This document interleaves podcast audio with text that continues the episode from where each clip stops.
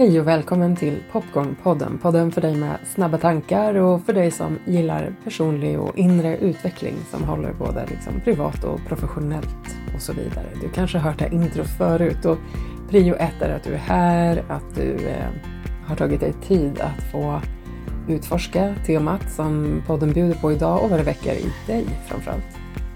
Mitt namn är Tove Eloa Öberg. Jag är socionom bland annat och berättar mer om mig i slutet av eh, det här avsnittet. Men du kan också läsa mer på popcornpodden.se eller på akameditation.se eller energiakademin.se. Supertrion kan man kalla dem, de där tre webbadresserna. I dagens avsnitt, nu går vi rakt på sak, så ska vi snacka om vila. Och bara när jag säger det ordet högt så märker jag att jag liksom vill ta ett djupare andetag, känner att en dryg vecka av vab integrerat med vob, alltså behövt jobba lite grann parallellt med vabben sådär som man kan göra modernt digitalt. En första dag när, när barnet är tillbaka i skolan och den här liksom landningsbanan in i att få göra lite mer en sak i taget. Magi kan man också kalla det för. Och kanske är det därför som jag just idag får liksom känslan av att spela in det här då temat på sju sorters eller olika typer av vila. De här sju typerna av vila är eh, hämtade, eh, som vi går igenom idag, ifrån ett TED-talk där Sandra Dalton Smith eh, delade i blogg och eh, som en del av ett TED-talk How to be a better human en serie TED Talks som finns. Du kan säkert googla fram det och du kan också kolla popcornpodden.se, bloggen där för mer info. Därifrån jag hämtar det här, jag tycker att det är intressant att liksom nysta lite i vilobegreppet, för jag tror verkligen att det är ganska många av oss som kan hamna i att vila är ensam i ett slutet rum med eh, ja, men alla rätta settings för att det ska räknas som vila i, i första idén i alla fall, impulsen, även om vi såklart de flesta av oss förstår att det finns fler nyanser än det så att säga. Eller att vila bara är sömn eller vad det nu kan vara. Du får gärna berätta din idé om vila och vad det är för associationer som kommer upp så här direkt. Om vi kör från början så är den eh, första typen av vila som vi ju ofta pratar om och som såklart är också livsnödvändig faktiskt ju fysisk vila. Och där det absolut kan vara den där stunden av att glo på Netflix och pilla sig i naveln i soffan eller också det att gå ut på en promenad. Att eh, springa ett varv runt huset eller lyfta de där tunga vikterna på gymmet eller göra sin yoga eller kampsport eller vad det nu kan vara för någonting. Att kroppen får både sömn att hjärnan får återhämta sig via sömnen till exempel, läka och att vi får fysisk aktivitet är ju de där som vi snackar om en hel del idag men som för många av oss ändå kan vara svårt att få till den mängd som skulle behövas. Om vi sedan kikar på den andra typen av vila som eh, man brukar prata om så är det mental vila. Och den är intressant tycker jag om man skulle kunna liksom stanna till vid lite grann mental vila, vad är det för dig, du som lyssnar? Kan du känna in i det där med på temat snabba tankar? Ja, men är det någonsin vilsamt inuti dig? För mig när jag läser begreppet mental vila så kan jag tänka att det är flera spår även där. Att å ena sidan kan det handla om har jag för många bollar i luften att hantera? Eller har jag egentligen bollar jag skulle kunna klara av att hantera men inte riktigt rätt förutsättningar just nu i till exempel yrkeslivet eller privat också för den delen. Och vilka förutsättningar har jag då för att få parkera de där bollarna och tankarna som pågår? Men en annan del av mental vila för mig är också perspektivet kring den tankeverksamhet som pågår. Är de tankar som pågår oftast i din värld, i din hjärna, liksom schyssta tankar om dig själv eller om världen?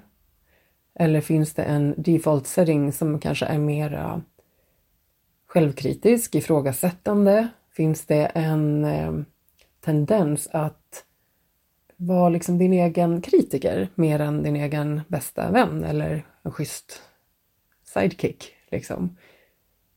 För det som händer i huvudet, det händer i huvudet. Det betyder inte att det alltid är sant, kan man konstatera. I alla fall kan jag ofta hamna där, att det ska jag ju inte lita på. Det som händer alltid i mina tankar och känslor, nödvändigtvis, framförallt tankar, är eh, sant. Och där tänker jag att eh, de två perspektiven är det som kommer upp för mig när jag lyssnar. Och ett sätt att eh, skapa rum för mental vila är ju bland annat space att eh, hinna tänka klart. Ett sätt att liksom nysta vidare i det skulle kunna vara att definiera det som en stunds meditation. Att eh, ha ett rum och skapa dig ett rum där du har om så fem minuter att liksom bara tänka på det du behöver tänka på. Vad det än är och utan att behöva nödvändigtvis problemlösa eller göra någonting med som det som kommer inom dig. Här kan det låta lätt eller så låter det liksom atomforskningssvårt. Så eh, behöver du hjälp i det här så är det ju bland annat det som är en av mina bästa skills, att eh, hjälpa människor i faktiskt. Så att hör av dig om du vill ha hjälp med det och eh, dela gärna dina erfarenheter också i eh, gruppen på Facebook. En tredje typ av vila som man pratar om är eh, sensorisk vila. För mig som ADHD-person så tycker jag att det var så fint att läsa att man fångar det perspektivet i den här TED-talket och bloggen. Sinnesintryck, allt ifrån eh, ljus ifrån lampor, eh, datorskärmar, allt ifrån det till eh, ljud. Ibland så kan jag, och ofta älska att ha musik på när jag jobbar eller att ha sålet ifrån eh, kaféet där jag sitter för att kunna jobba. Men de gånger som jag har en sensory overload så blir det som att det skär i kroppen och i öronen av att höra sonens gaming inifrån rummet där han sitter till exempel. Och det är verkligen tecken på att jag har haft för mycket sensoriska intryck, för många av eh, de, den typen av intryck. Och ett sätt att lösa det där är ofta just till exempel att sluta ögonen för någon minut här och där. Att eh, skapa en stunds skärmfri tid. Kanske någon gång mitt på dagen eller i alla fall någon gång varje dag. Att eh, beroende på vad det är för typ av stimuli som du eh, upplever att du, att du behöver vila ifrån, ljud eller ja, vad det nu kan vara, försöka att hitta ett sätt att, eh, att inte bli påfylld med fler en liten, liten stund. Många av oss får också, skulle jag vilja säga, lite som en eh, påminnelse här också, väldigt, väldigt fin eh, vila genom att vistas i naturen, just från eh, artificiella eh, sensoriska intryck som är man-made så att säga. Så ut i naturen och eh, upplev och utforska eventuell skillnad i känsla. Det är verkligen en eh, kärleksfull hemläxa om du vill ta den så. Till den fjärde typen av vila som man pratar om här så är det kreativ vila. Att idag konstatera att vi är ganska många, kan jag tycka i alla fall i min säng, som jobbar med att utforska och utveckla kreativa idéer. Vi lever också i en tid av samhällsutveckling där vi ofta i våra arbetsliv till exempel uppmuntras till och nästan också krävs faktiskt att vi behöver hitta nya sätt att jobba, jobba smartare, mer effektivt. Sitta i eh, egen tid eller i grupper med andra och eh, komma på vad man då brukar prata om som kreativa lösningar på, på existerande problem. Och lätt att hamna i att göra eh, lösningar snarare än att låta dem hända eller utforska dem i den där lekfulla energin. Den kraft som faktiskt kreativitet i grunden är. En livskraft och kreativ energi som händer, som utvecklar sig själv snarare än att vi tänker oss till den. Och det här är någonting som verkligen är win-win, skulle jag av egen erfarenhet verkligen vilja bara säga ah, betona. Just att få skapa rum för kreativ vila är liksom magi. Magi är ordet även här. Att en liten stund ibland då och då få utforska vare sig det är skrivande, ehm, målande, ritande, skapande med grejer i naturen eller använder din röst eller din kropp också som kreativ portal till rörelse till exempel, så är förutsatt att vi inte presterar den där stunden av att få utforska pennan mot pappret till exempel, utan att vi får utforska. Det behöver inte bli någonting speciellt. Det behöver inte presteras, det behöver inte bli bra. Det kan inte bli bra. Det kan bara bli något, så att säga. Om vi kan ge oss själva den tiden någon gång då och då så är det fantastiskt fint att få utforska vad det kan väcka i nya perspektiv, nya idéer, men också bara vila för att det inte måste bli någonting. När vi lever i en tid på jorden som ofta är väldigt, väldigt målfokuserad och eh, prestationsbaserad. Och att också se på andras kreativa eh, verk kan ju vara ganska så härligt det också. Att lyssna på musik som får dig att få gåshud eller se på någon tavla eller film som liksom kroppen och hjärtat tar ett extra skutt av. Fantastiskt, såklart. Men att inte liksom hamna i eh, att avstå egen lek och utforskande av kreativitet i en idé om att du inte skulle vara tillräckligt bra på det eller att andra är bättre och så vidare. Det där är en sån vanlig ingång kan jag notera i, eh, i det arbete jag gör och har gjort i några, ganska många år.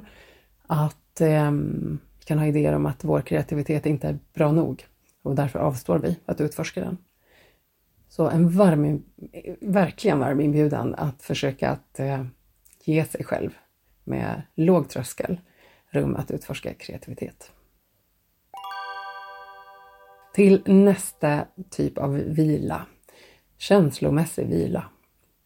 Det här är också en eh, väldigt liksom stor boll som vi skulle kunna prata, precis som varje tema, ett eget avsnitt. I TED Talket så pratar man om det här som ett rum där vi kan få fritt uttrycka våra känslor och inte behöva ansvara för andras känslor och anpassa oss förbi våra egna behov till andra. Och autenticitet kommer också upp som begrepp här. Och att kunna vara sann med för det första sig själv. Ja, men hur mår du idag? Ja, jag mår inte så himla bra. För många av oss så skulle det inte vara möjligt att uttrycka det. Det skulle kännas helt omöjligt kanske att berätta det för den som frågar. Att liksom på något sätt få utforska den emotionella, känslomässiga vilan i att du är välkommen med den du är. Det här är någonting som vi också pratade i föregående avsnitt lite grann om när jag ju har Liria Ortiz som gäst i podden, avsnitt 50 om att få vara välkommen med den vi är utan att bli dömd.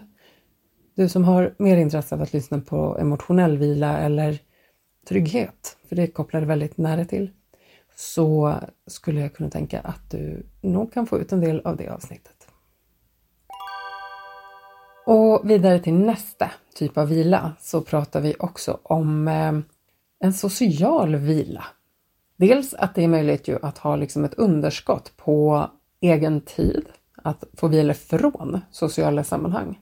Men det kan också vara behovet av att fylla på med mer meningsfulla sociala sammanhang. För om du kikar runt i din minnesbank och spanar lite på de gånger där du har varit i sällskap med andra människor, så kanske det är så att du kan notera några minnen som har varit, ja men det var trevligt, det var okej, okay. du kanske har något minne av Äh, det där var inte jättekul. För det hände liksom ingenting i mig, i hjärtat eller hjärnan. Eller så här, det liksom hände ingen större stimulans eller ett yeah på, något plan. Liksom. Och i bästa fall så har du också några eller någon eller flera erfarenheter av att ha fått ett wow på möten med en eller flera andra människor. Genom att känna kontakt i ett gemensamt intresse eller att ni delar en förståelse för varandra eller det där att vara del av ett sammanhang. Den typen av social vila, att få vara välkommen med den vi är in i ett rum tillsammans med andra människor, typ vår flock faktiskt. Om man skulle backa bandet väldigt långt här till savannen när vi behövde varandra för att överleva, så är det många av oss som inte har den typen av nära sammanhang längre. Och det där kan vi utforska tillsammans genom både fysiska möten men också digitala. Att få bygga kontakt och närhet med människor och, och liksom öva på att få gå in i sociala sammanhang som går lite djupare än ytsnacket. Det kan ge stor mening och fylla på oss och ge vila faktiskt, både socialt och då emotionellt. Slutligen så pratar vi också om den sista typen av vila som man här i alla fall nämner, andlig vila. Andlighet är ju ett sånt där ord som vi i Sverige ofta översätter. Till exempel andlig hälsa pratar vi ju ganska sällan om här, utan vi pratar istället om existentiell hälsa.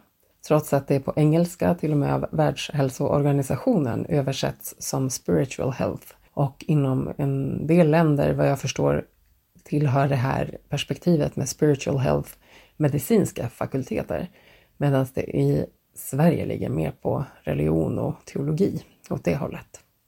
Så, andlighet. Ja, det är också någonting att i ord beskriva vad andlighet är, men för mig någonstans känslan av och upplevelsen verkligen av att få kontakt med någonting som är mycket större, gå djupare än det fysiska och, och mänskliga som vi eh, är och har att uppleva på jorden. Där vi kan få känna kontakt med någonting större än oss själva, någon form av tillhörighet, kanske ett syfte. Och de här sakerna pratar man också om inom just existentiell hälsa. Att utforska existentiella dimensioner kan ge oss ganska stora hälsoeffekter faktiskt, vet man idag. Och just där man eh, pratar existentiell hälsa om eh, sånt som precis mening, acceptans, högre syfte, mening i livet eller mening med livet till exempel. Att utforska de där frågorna kan bidra till en ökad hälsa, och ett ökat välbefinnande och känsla av vilsamhet i livet.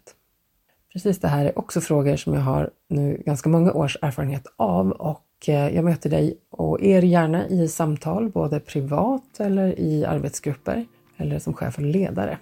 Och mer information om det här hittar du på energiakademin.se och akkameditation.se. Ja, det här är verkligen teman som jag skulle kunna prata mer om vartenda ett av dem. Men eh, vi kör det här som en start och så hoppas jag verkligen att du vill följa med in i Popcornpoddens eh, grupp där på Facebook, Popcorntankar. Och svara lite mer på vad du tänker om eh, de här temana och dina tips och tricks. Dela gärna med dig till andra. Jag tror ju på att vi människor har mer som vi har gemensamt än det som skiljer oss åt. Och eh, att vi kan behöva komma ihåg det ibland när vi känner oss kanske som att vi kämpar med någon uppförsbacke som ingen annan håller på med. Skulle jag våga säga att det är någon som går upp för samma uppförsbacke från andra hållet. Vi bara inte riktigt har mötts ännu. Och vi kan också gå runt istället för över ibland. Så välkommen in i gruppen och eh, hör gärna av dig till mig via sociala medier också. Ta hand om dig.